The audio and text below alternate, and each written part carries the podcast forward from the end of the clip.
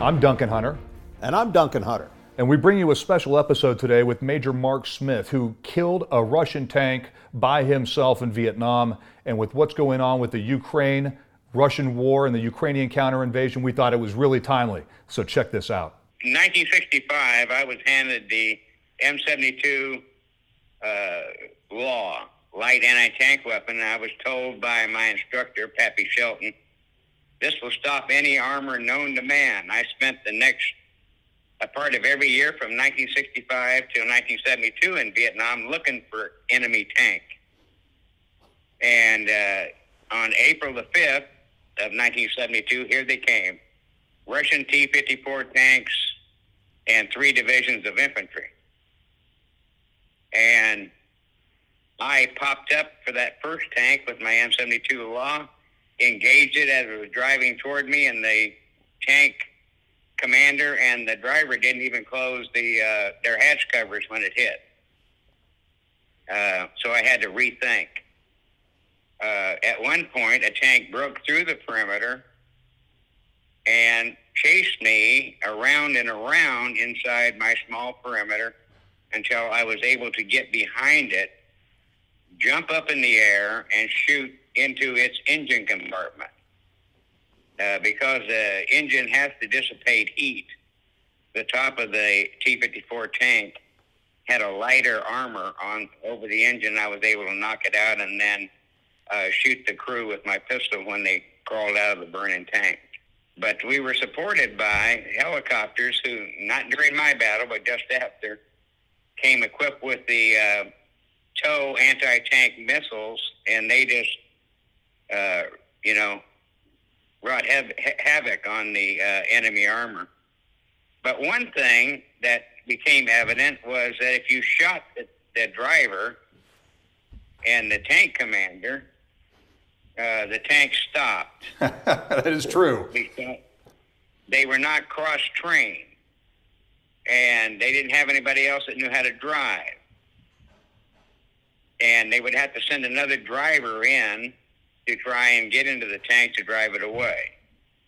Uh, the communist people coming from even former communist countries are lousy on cross training, and they are centralized control.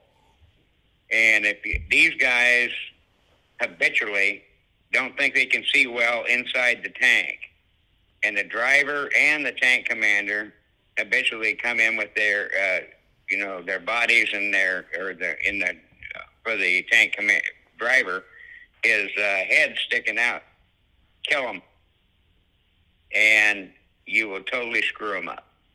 But mostly take out their fuel trucks all these combat trains behind them. Take out their tank retrievers. And if you must fire on them with your light anti-tank weapons, don't fire into the heaviest armor. Take out their road wheels and their tracks. They stop. They become nothing but a pillbox until a tank retriever can come up there to help them. Kill the tank retrievers. Uh, but you have to think outside the box, and infantry around the world, including our own, doesn't do that well. But these are insurgents, and you can teach insurgents to pop out of the ground and do all the things that I've talked about. Now, Mark, let me ask my let me ask my dad here. How do you get close to tanks without having air cover? Because what the Ukrainians are asking for right now is air cover, I think, so they can move against this massive column and against the tanks. So um, no matter which way you cut it, you got to see the tank to kill it, and you got to get it close enough to see it. So if you don't have air superiority, which is what President Zelensky and the Ukrainians are begging for, some type of, of no-fly zone, even over western Ukraine, if, if you don't have that air cover, how do you get close enough? How is this more important than, than uh, air defense systems, meaning surface-to-air missile systems, stingers, better stingers, which we have that can shoot much higher up into the atmosphere, how do we get close to these tanks? Yeah. Well, uh, let's so let's take that uh, to answer that question. Let's take uh, Major Smith. Let's take this from what you used to kill a Russian T-54 in 1972 to what the Ukrainians are using today, what they've gotten from us to kill the, the more modern tanks up to the T 72 some of which have reactive armor, and the difference in our tank killers and why you can still take them on with infantry even if you don't have air superiority. That, uh, that old law, light anti tank weapon, had a range of a couple hundred meters. So you had to get pretty up close and personal to kill right. a Russian tank in those days. Mark killed that tank at a range of 10 feet. He actually had to jump up in the air. I've seen the after action reports and shoot the, the bazooka, the law, down into the engine compartment when he got behind it. Now, today you have the javelin. Explain that javelin to us, Mark, and how, how far off you can stand off and kill a tank with a javelin. Well, he can, he can stand off a mile away. I mean, but the problem is they only have a few hundred of them. Now, Mark, and we... that discount that discounts their own air up there looking for the javelin missiles. Yeah. Yeah. So, Mark, they took the javelin uh, President Trump, after President Obama refused to send javelins, the, the tank killers, to Ukraine, when President Trump took over, he did send two tranches of javelin missiles, as you said, a couple hundred missiles apiece in each of those shipments to Ukraine. Now, I understand, I've looked at the numbers, and they actually used up a couple hundred javelin missiles in the first week of fighting on the Ukrainian side. So they essentially went through the first load of Trump supplied Javelin missiles in one week. So getting into the second week and getting into today's battles, which are very fierce, according to DoD, they have sent some 14,000 what they call anti tank weapons. We don't know what those are. We don't know how many of those were javelins we know the javelins cost 150 grand apiece. The old laws that we have, the old light anti tank weapons and the improved version, the so called NLAW, uh, we know they cost a couple thousand apiece and they're proliferated all over the world with our allies, and we still have a lot of them ourselves. So I don't know what that 14,000 inventory is that DOD spoke about today. Right. You uh, know, listen, uh, I wouldn't bank uh, totally on any one weapon system. Uh, terrain and all these different things dictate the effectiveness out uh, to long range. It has to be tiered, and don't discount these light anti-tank weapons. You blow his track off, he ain't going nowhere.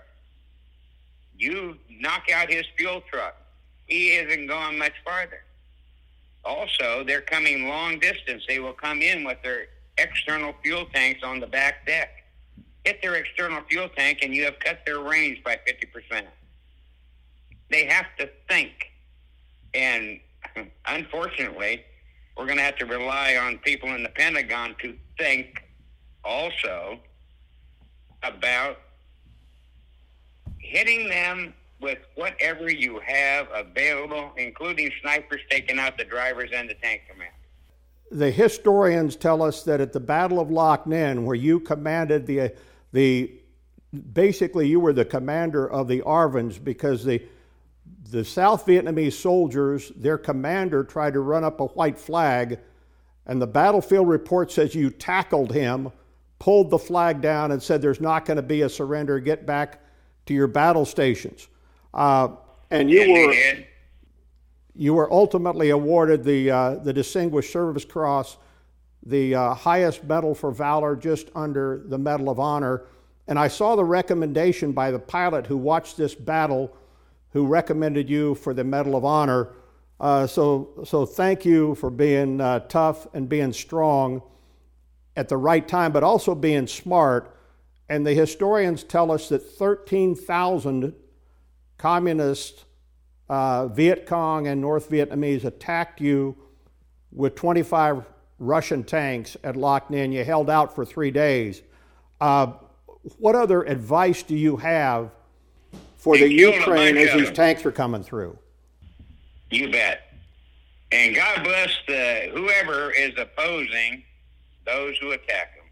And Vietnam is an interesting comparison to Ukraine right now because Right, right now, we're not giving MiG fighters to the Ukrainian people. And the reason given by the US government and by the European Union and by NATO is we don't want to escalate. But in Vietnam, every tank used by the Vietnamese, every airplane, every MiG used by the Vietnamese, machine guns, ammunition, artillery, mortars, everything was given to them by the Soviet Union. Meaning every piece of hardware that Americans fought in, in Vietnam, every piece of hardware that the, that the communist Vietnamese had was Soviet hardware. So no one looked at Vietnam and said, are the Russians overstepping by supplying the communist Vietnamese with Soviet weaponry? I don't think that the United States should be saying that we're somehow crossing a red line if we give things that fly to the Ukrainians versus things like Stingers that shoot down airplanes, things like javelins that kill tanks. How is an airplane different from those things? I think we ought to look long and hard on that as a country and not put red lines in the sand where they don't really make much sense. Well, that, that makes a lot of sense. And, and uh, the Stingers, according to the, uh, to the reports that we've seen, the Stingers that we did send them have been effective. They've taken down some uh, Russian airplanes. I think the numbers are always suspect, but they've taken down some Russian airplanes. I think they claim at this point that they've taken down around 300 Russian tanks, but I think the, the people that have reported that haven't made a distinction between tanks and armored personnel carriers, lots of other stuff. They claim they've taken down about a thousand personnel carriers. And of course, that's the way you get the Russian infantry into the country. Now, one point that Mark right. had made earlier, and Mark, if you're still there, uh, buttress this if you don't have infantry around tanks, tanks are pretty vulnerable at that point, aren't they? Absolutely, and that's where your insurgents come in handy. Right now, they look to me like they're all sitting in their vehicles up on the road. Uh, if if they're doing that, the insurgent can get in close. I mean, the sun does go down, I, I think that the uh, the advantage that the Ukrainians have is that they're going to be end up fighting an insurgency war, and that the insurgents will do better against the tanks and their infantry than the Ukrainian regular army. Now, Mark, you also had mentioned when it gets into urban warfare, because they're on the outskirts of these cities. In some cases, they've taken the cities. So you mentioned also that that that uh, that fighters who have shoulder fired RPGs, light anti tank weapons, you name it, that, that array of light anti tank weapons, that if they fire them from up above, as the tanks come down the street, they're firing into a vulnerable position on the top of the tank. Uh, uh, what was your take on that? Above the engine compartment. The engine compartment, the Russians have always had a hard time having uh, enough armor over their engine compartments because they can't dissipate the heat. So if you can get up above, you can fire down into the engine compartment. What's your recommendation for the Ukrainian infantry? Well, the infantry concentrate on that. They're going to come in. With, I tell you, uh, if find out. I mean, they have Russian tanks too ask them. They have to find out what what lens is seeing if they're buttoned up, and have their sharpshooters take it out. But concentrate on their lack of cross training. When they come in with their little heads sticking up and their the top of their body sticking out of those tanks, kill them. They're not cross trained. But you know, if you rain enough anti light anti tank weapons on to a tank, you will hit a vulnerable spot. But their ta- but traction road wheels, I never could figure out why nobody shoots at the traction of road wheels. You blow a track off, it's sitting there, and all you have is a pillbox. People have to use their head, and also traditionally, uh, these guys, uh, their tanks can swim. Unfortunately, it's really hot in there, and people take the drain plugs out to get more ventilation. And if they hit the water and forget to put the drain plugs in, they're going to the bottom. That would be a good thing. And also, when they are swimming, they have these breathing pipes for the engine sticking up. Don't worry about shooting at the tank. Take out their breathing pipe. the tank will drown. Uh, I mean, they have to think. And uh, unfortunately, in dealing with our Pentagon, we have a whole lot of people who don't think out of the box inside the Pentagon. I, well, Mark, it's it's a good thing we're not uh, we're not having to rely on Pentagon bureaucrats to fight the Russians in Ukraine. We get the tenacity and the genius of the Ukrainian people that actually took some of the stuff that Obama gave them and turned the, uh, the counter battery radars um, that, that we gave them into offensive type radars where they could shoot from. But Mark, thank you very much for, for talking with us and being on. Thanks for listening and stay tuned for our next episodes.